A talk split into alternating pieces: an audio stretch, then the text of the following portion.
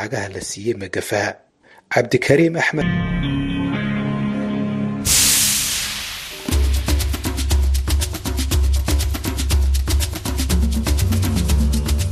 Hii ni idhaa ya Kiswahili ya Sauti ya Amerika, VOA, ikitangaza kutoka Washington DC. Jina langu ni Idi Ligongo na mimi ni Sandey Shomari ni kukaribisha katika matangazo yetu ya leo Jumanne, Januari 16 mwaka 2024, ambapo tunasikika kupitia Redio Free Africa nchini Tanzania na eneo zima la maziwa makuu, Radio Citizen nchini Kenya na vilevile mtandao wetu wa VOA swahili.com. Karibuni.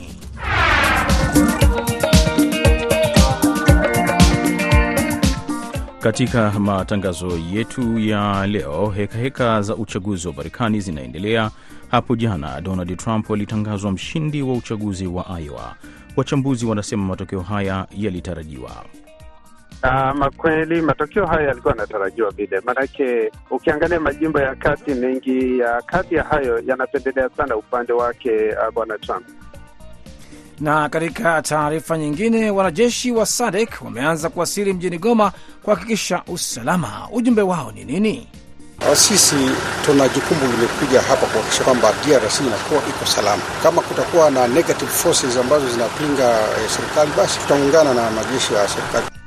Hizo ni baadhi tu ya habari ambazo tumekuandalia katika matangazo yetu ya leo, lakini kwanza kabisa tunaanza na habari za dunia zinasomwa na Sandey Shomari.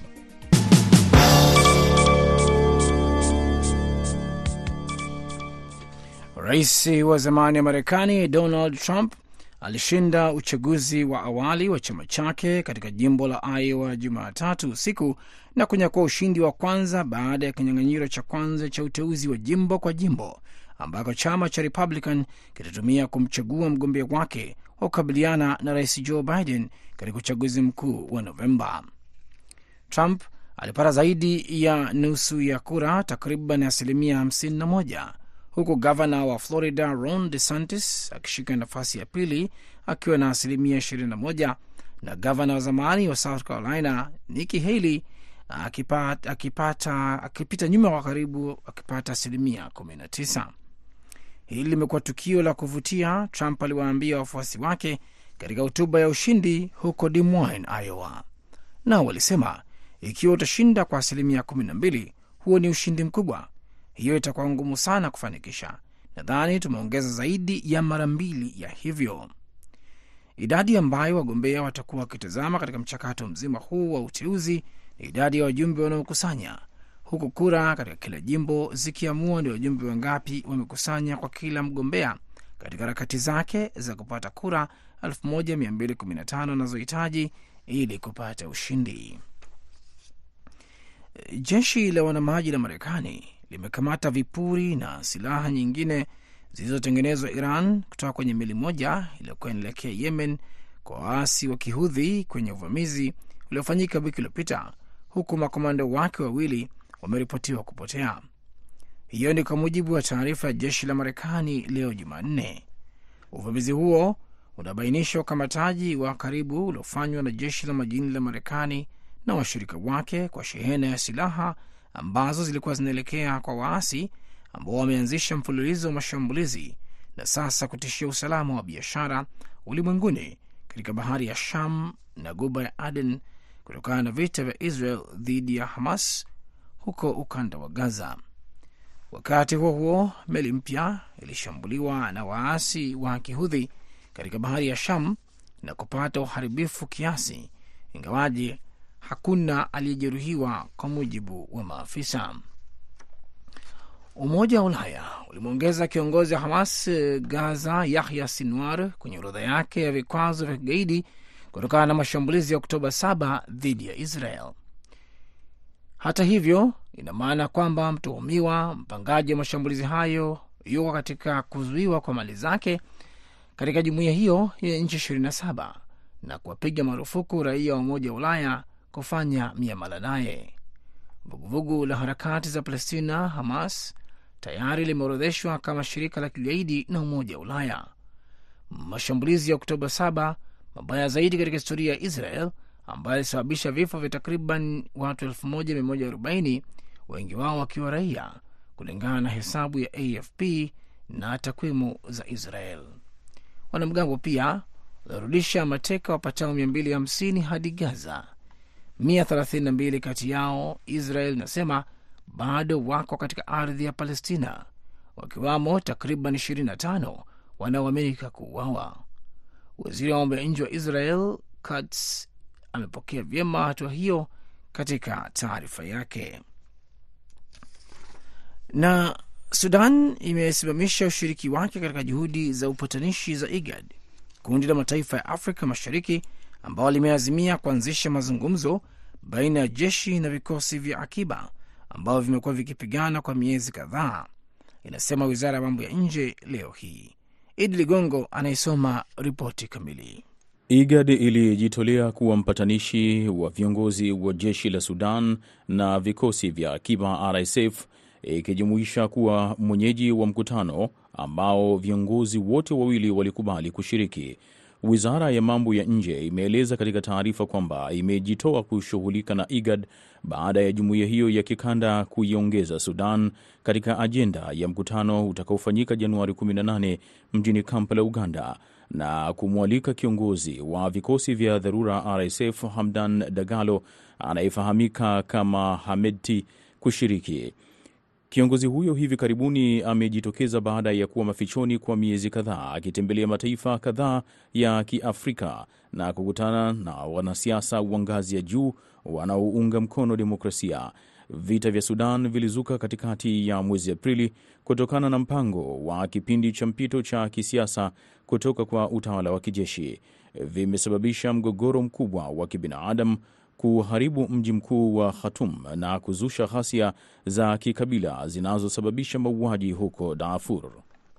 Naendelea kusikiliza habari za dunia kutoka idhaa ya Kiswahili ya Sauti Amerika, VOA, ikitangaza kutoka Washington DC.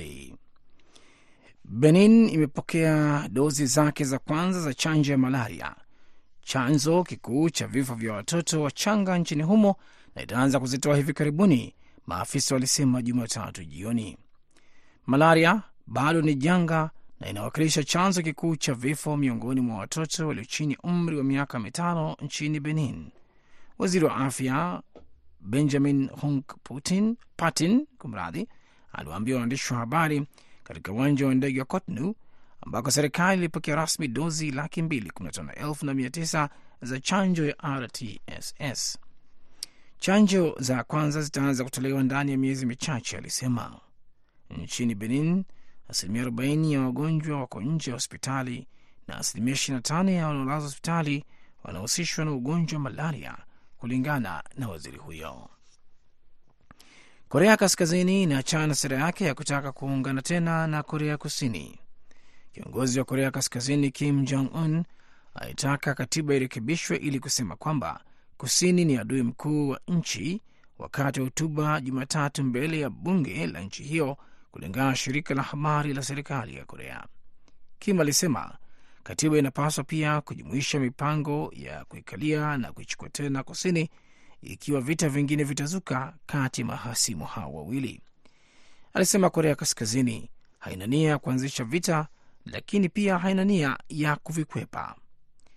Bunge lilitangaza hii leo Jumanne kwamba lilikuwa likifuta mashirika mawili ya serikali yanayohusika na mipango ya kuunganisha, kuunganisha na kushirikiana kiuchumi pamoja na shirika lililoendeleza ziara za Korea Kusini kwenye eneo la mapumziko la mlima Kumgang kaskazini. Na Mauritius hii leo Jumanne iliondoa onyo la juu zaidi la kimbunga wakati ikitathmini uharibifu uliosababishwa na dhoruba ya Belal katika kisiwa hicho cha bahari ya Hindi. Mtu mmoja amefariki dunia kutokana na dharuba ya Belal katika kisiwa na kuacha maelfu bila umeme na kusababisha fujo za trafiki, huku magari mengi yakizama kwenye mafuriko au kurundikana mitaani. Idara ya hali ya hewa ya Mauritius, MMS, ilisema katika taarifa ya usalama sasa inatumika wakati Belal ikihama kutoka Mauritius saa tatu baada ya kutangaza kuwa inaongeza tahadhari yake hadi kiwango cha nne ambacho ni cha juu zaidi. Serikali siku ya Jumatatu ilikuwa imeamuru wakazi kubakia ndani, lakini kizuizini kilipunguzwa kizuizi hicho Jumanne, na MMS badala yake ilisema katika taarifa ya asubuhi kwamba umma ulishauriwa kwa kiasi kikubwa kudumisha tahadhari na kukaa katika maeneo salama.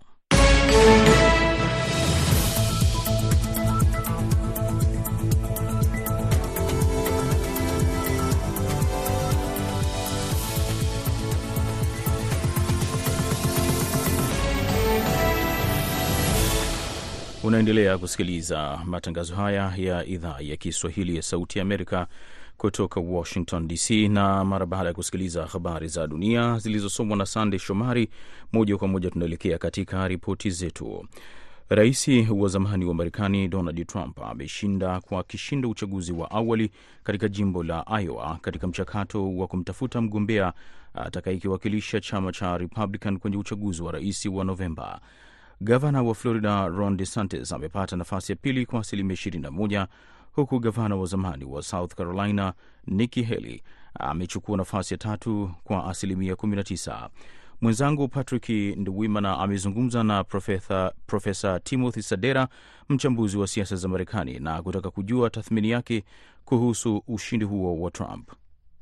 Uh, makweli matokeo haya yalikuwa yanatarajiwa vile, maanake ukiangalia majimbo ya kati, mengi ya kati ya hayo yanapendelea sana upande wake uh, bwana Trump.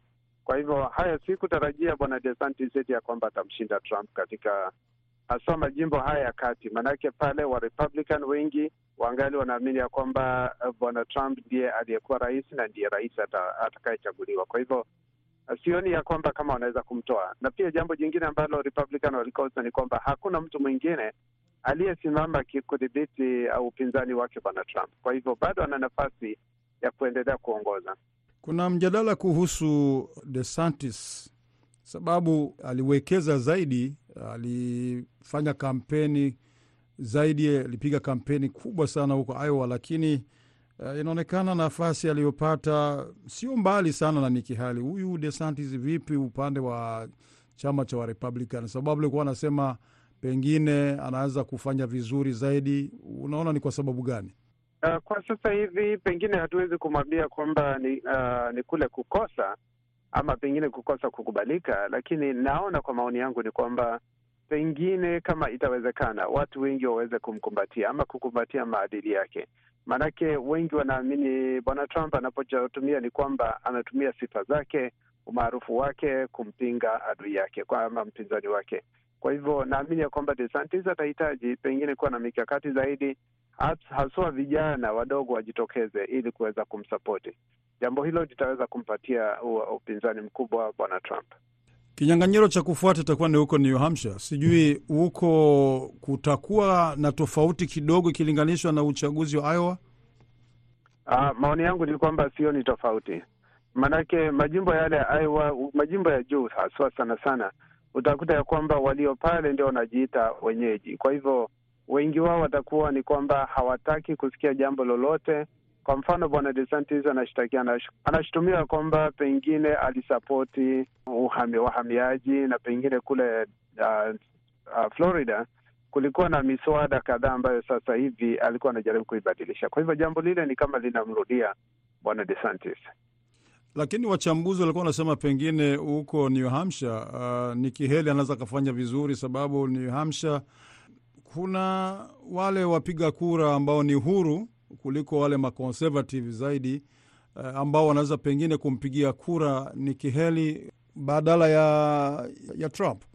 Ni kweli Nikki Haley nilitarajia kwamba atafanya vizuri sana kwenye uh, maeneo ya hale ya New Hampshire kwa sababu wengi kweli wanampenda na wengine hao, nilikuwa nikisoma na kuangalia, walikuwa wanasema ya kwamba wao ndio wanamwona kwamba anastahili, lakini kwa hivi sasa wangependa kuwa na mabadiliko.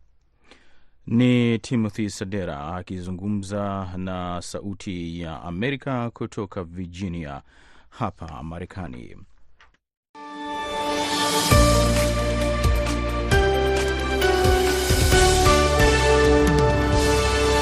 Tukisonga mbele na ripoti zetu, wafuatiliaji wa masuala yanayofungamana na usalama katika pembe ya Afrika wanaeleza kuwa mkutano wa Jumatatu jijini Nairobi kati ya rais wa Kenya William Ruto na William J Burns ambaye ni mkurugenzi mkuu wa shirika la ujasusi la Marekani CIA ni jitihada za serikali ya Marekani kujaribu kutafuta suluhu ya mizozo mingi inayoikabili eneo hilo.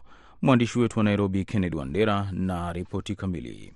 Mazungumzo hayo ya ngazi ya juu na ya faragha yalihudhuriwa na balozi wa Marekani nchini Kenya Meg Whitman na mkurugenzi mkuu wa huduma ya kitaifa ya ujasusi Nurdin Haji, wakati ambapo upembe wa Afrika na nchi zinazopatikana katika kanda ya maziwa makuu zimejikuta katika migogoro mipya na ya muda mrefu na kutishia usalama na vilevile vile kutia hatarini uhusiano wa kidiplomasia baina ya nchi hizo.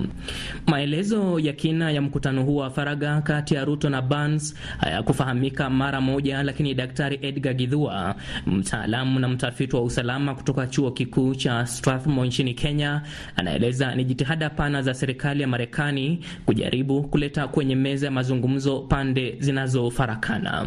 Taifa la Amerika linaangalia Kenya kama taifa kubwa ambao bara la Afrika, hasa upande wa Afrika Mashariki, ni taifa ambalo limebeba rasilimali mingi sana ya taifa la Amerika ni taifa ambalo hutumika kama mlango kuingia upande wa Afrika Mashariki na upande hadi katikati ya Kongo. Kwa hivyo hatari yoyote ambayo inaweza onekana upande wa usalama ni kitu ambacho lazima kitahofisha uh, taifa kama Amerika, na haswa wakati huu ambao ugaidi umezidi kuendelea na kuna hivi vita vingi kati ya mataifa ambayo iko upande wa Afrika Mashariki. Nchini Sudan, tangu mapigano yalipozuka kati ya jeshi la nchi hiyo linaloongozwa na Luteni Abdel Fattah al Burhan na vikosi vya msaada wa dharura vya wanajeshi nchini humo chini ya uongozi wa Luteni Mohamed Hamdan Dagalo, imejikuta katika mgogoro mkubwa na kuzua hofu kuwa nchi hiyo huenda ikatumbukia kwenye vita vya wenyewe kwa wenyewe. George Msamali, mfuatiliaji wa usalama wa ukanda huo, anaeleza kuwa ziara ya Burns jijini Nairobi inatokana na mgogoro unaofukuta kati ya Hamas na Israel. Ziara hii inahusika pakubwa na mzozo ambao unaendelea kule magharibi ya kati baina ya Waisraeli na Wapalestina. Manake athari zake hasa kwa mataifa ya Afrika ambayo yana uhusiano mzuri na mataifa ya magharibi kama vile Marekani na hali Uingereza husikika katika mataifa kama vile Kenya. Ethiopia na Somalia zimejikuta katika mzozo kutokana na kutangazwa kwa mkataba wa maelewano na ushirikiano wa kijeshi kati ya Ethiopia na Somaliland inayoipa Ethiopia fursa ya kuingia katika bahari ya Shamu, kitendo Somalia imekitaja kuwa ni uchokozi wa hali ya juu na uingiliaji wa mambo yake ya ndani. Jamhuri ya Kidemokrasia ya Kongo na Rwanda kwa muda mrefu zimekuwa zikizozana, wakati jeshi la FRDC la Kongo limekuwa likipambana na makundi yenye silaha kali kama vile waasi wa M23 mashariki mwa nchi hiyo. DRC imeilaumu Rwanda kuendelea kufadhili M23. Rwanda mara kwa mara imekanusha madai hayo. Na mzozo wa hivi karibuni unahusisha Burundi na Rwanda, ambapo Burundi inasema kundi la waasi la Red Tabara lilifanya shambulizi Desemba 22 mwaka uliopita karibu na mpaka wake na Jamhuri ya Kidemokrasia ya Kongo na kuwaua watu 20 wakiwemo wanawake na watoto. Burundi imesema imelazimika kuufunga mpaka wake na Rwanda na kulituhumu taifa hilo jirani kuwaunga mkono waasi hao. Burundi inasema Rwanda ni jirani mbaya. Kennedy Wandera, Sauti ya Amerika, Nairobi.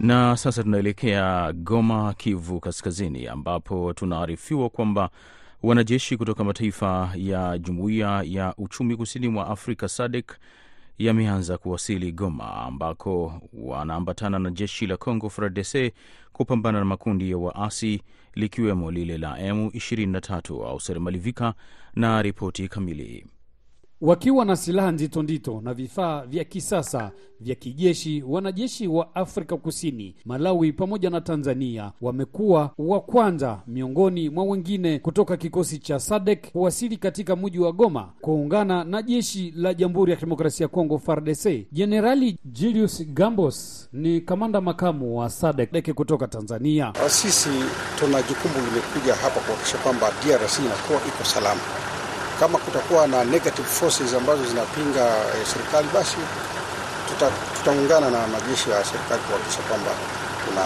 tunayatoa. Vikosi vilishaanza kuwasili mpaka sasa hivi viko uwanjani. E, na uhakika kabisa Kongo itakuwa salama. Jeshi la Jamhuri ya Kidemokrasia ya Kongo likipongeza hatua ya SADC kuja kusaidia Kongo kupambana na makundi ya waasi mbalimbali ikiwemo lile la M23 ambalo ni tishio kubwa kwa serikali. Luteni Jenerali Fale Sikabwe ni mkuu wa wanajeshi wa ardhini wa Kongo na kamanda wa operation za kijeshi Kivu Kaskazini na Kivu Kusini. Raia wanapasha jua kama SADC ina tofauti kubwa na EAC. Kuna tofauti kubwa. EAC ilikuja inekaa, SADC inakuja kwa mapambano, na baada ya hiyo mapambano, hiyo mapambano inasema kugomboa nchi yenye ilivamiwa na adui. Wakati tunakomboa nchi yenye ilivamiwa na adui na usaidizi wa SADC ndio sasa raia yenye tunaitwa tuna deplase wakimbizi watarudia kumakambi za kwao. Mashirika ya kiraia ikiunga mkono juhudi hizo. Plasidi Nzilamba ni mratibu wa mashirika ya kiraia Kivu Kaskazini. Kile ambacho East African Community ilifanya ilikuwa kwenda kuchangia uongozi pamoja na, wa, na waasi. Hatutaki tuone majeshi ya SADC iende ifanye mpangilio wa, wa operesheni ambao utaambatana na maadui ni wafanye mpangilio ambao utaenda kufukuza adui eneo kwa eneo na kuwarudisha na kuwaweka katika kempi moja na kuwarudisha kila moja kwao. Ni hiyo ambayo tunahitaji. Wakimbizi wanaopatikana katika kambi wakihitaji amani, itusaidie ituletee amani. Bila amani, hata unatuletea manguo, hata unatuletea mavazi, unatuletea chakula, bila amani hatutavikula na amani. Ona hivi vyote wanatuletea, tushaviuzisha, amani hakuna hatuna lorema, hatuna nini, tuko tu hivi hivi tu. Hii vita kabisa, tunaomba guvernema itusaidie turudie na kwetu juu batoto banakufia hapa mungambi ya Bweremana juu ya magonjwa ya korera. Tunaomba mtusaidie vrema vita iishi. Wakati tukienda hewani, kambi moja ya waasi wa M23 ya muji wa Kichanga wilayani Masisi imeshambuliwa kwa bomu bado na kusababisha hofu miongoni mwa wananchi wa Kichanga wilayani Masisi, Kivu Kaskazini, jeshi la Sadek likijipanga kwa tukio lolote. Hosen Malivika, Sauti Amerika, Goma.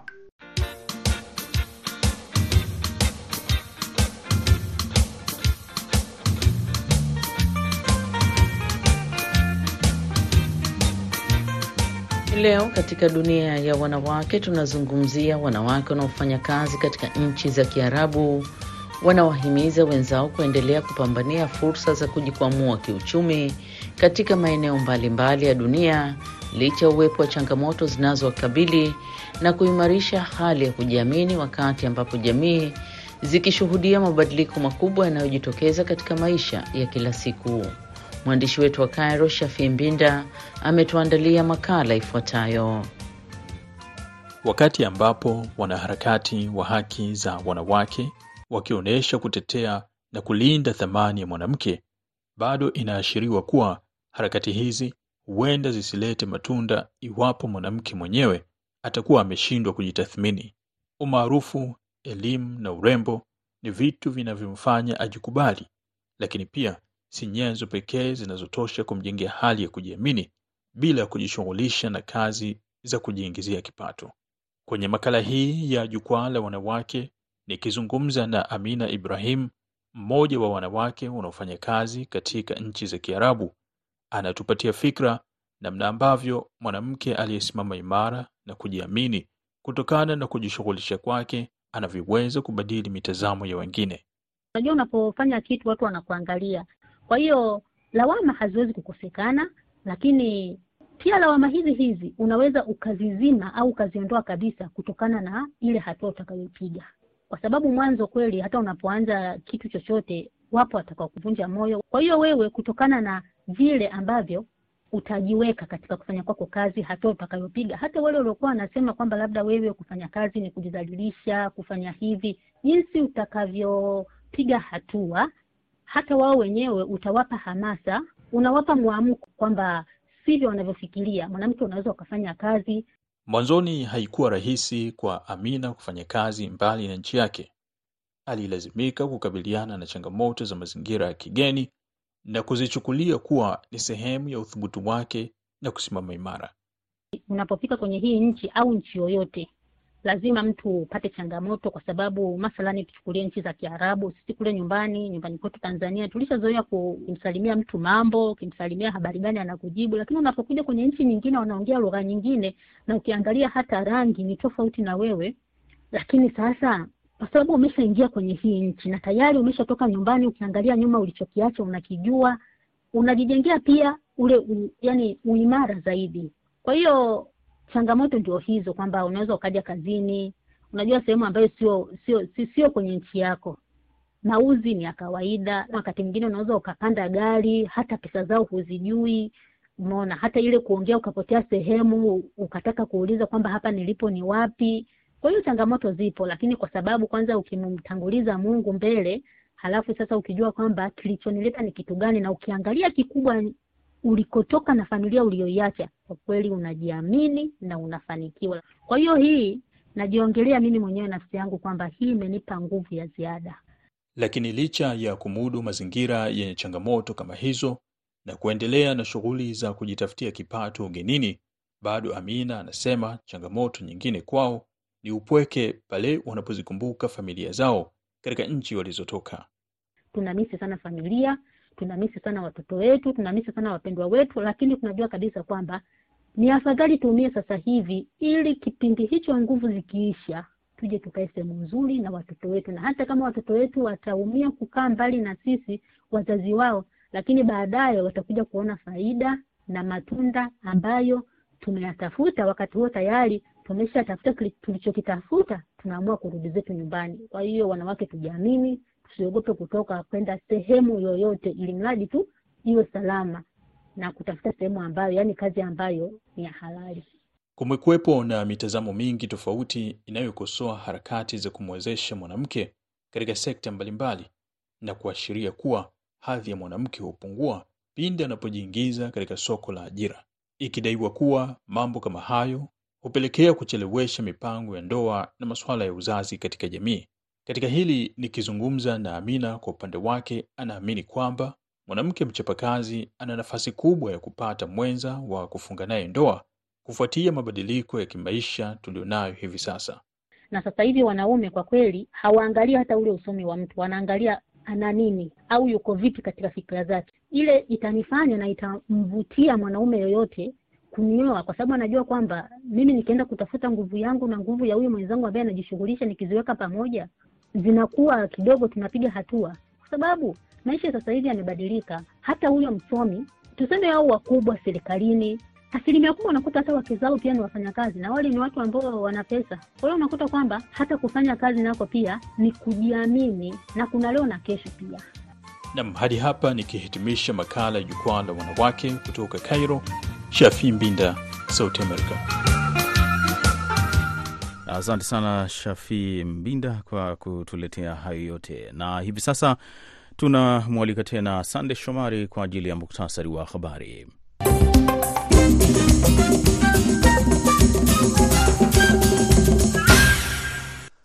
Rais wa zamani wa Marekani Donald Trump alishinda uchaguzi wa awali wa chama chake huko katika jimbo la Iowa Jumatatu usiku na kunyakua ushindi wa kwanza baada ya kinyang'anyiro cha kwanza cha uteuzi wa jimbo kwa jimbo ambacho chama cha Republican kitatumia kumchagua mgombea wake kukabiliana na rais Joe Biden katika uchaguzi mkuu wa mwezi Novemba.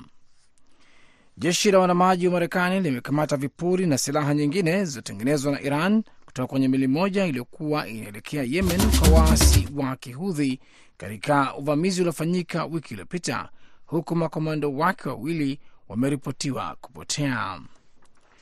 Umoja wa Ulaya ulimweka kiongozi wa Hamasi Gaza Yahya Sinwar kwenye orodha yake ya vikwazo vya kigaidi kutokana na mashambulizi ya Oktoba 7 dhidi ya Israel. Hatua hiyo ina maana kwamba mtuhumiwa mpangaji wa mashambulizi hayo yupo katika kuzuiwa kwa mali zake katika jumuiya hiyo yenye nchi 27 na kuwapiga marufuku raia wa Umoja wa Ulaya kufanya naye miamala. Benin imepokea dozi zake za kwanza za chanjo ya malaria, chanzo kikuu cha vifo vya watoto wachanga nchini humo. Na hapo ndo tunakamilisha matangazo yetu ya leo kutoka idhaa ya Kiswahili ya Sauti ya Amerika. Kwa niaba ya wote waliofanikisha matangazo haya, mimi jina langu ni Idi Ligongo, mwelekezi wetu ni Fiona Wamai, mwenzangu hapa studio alikuwa ni Sande Shomari, msimamizi wa matangazo Khadija Riami kutoka Washington. Shukran kwa kuwa nasi.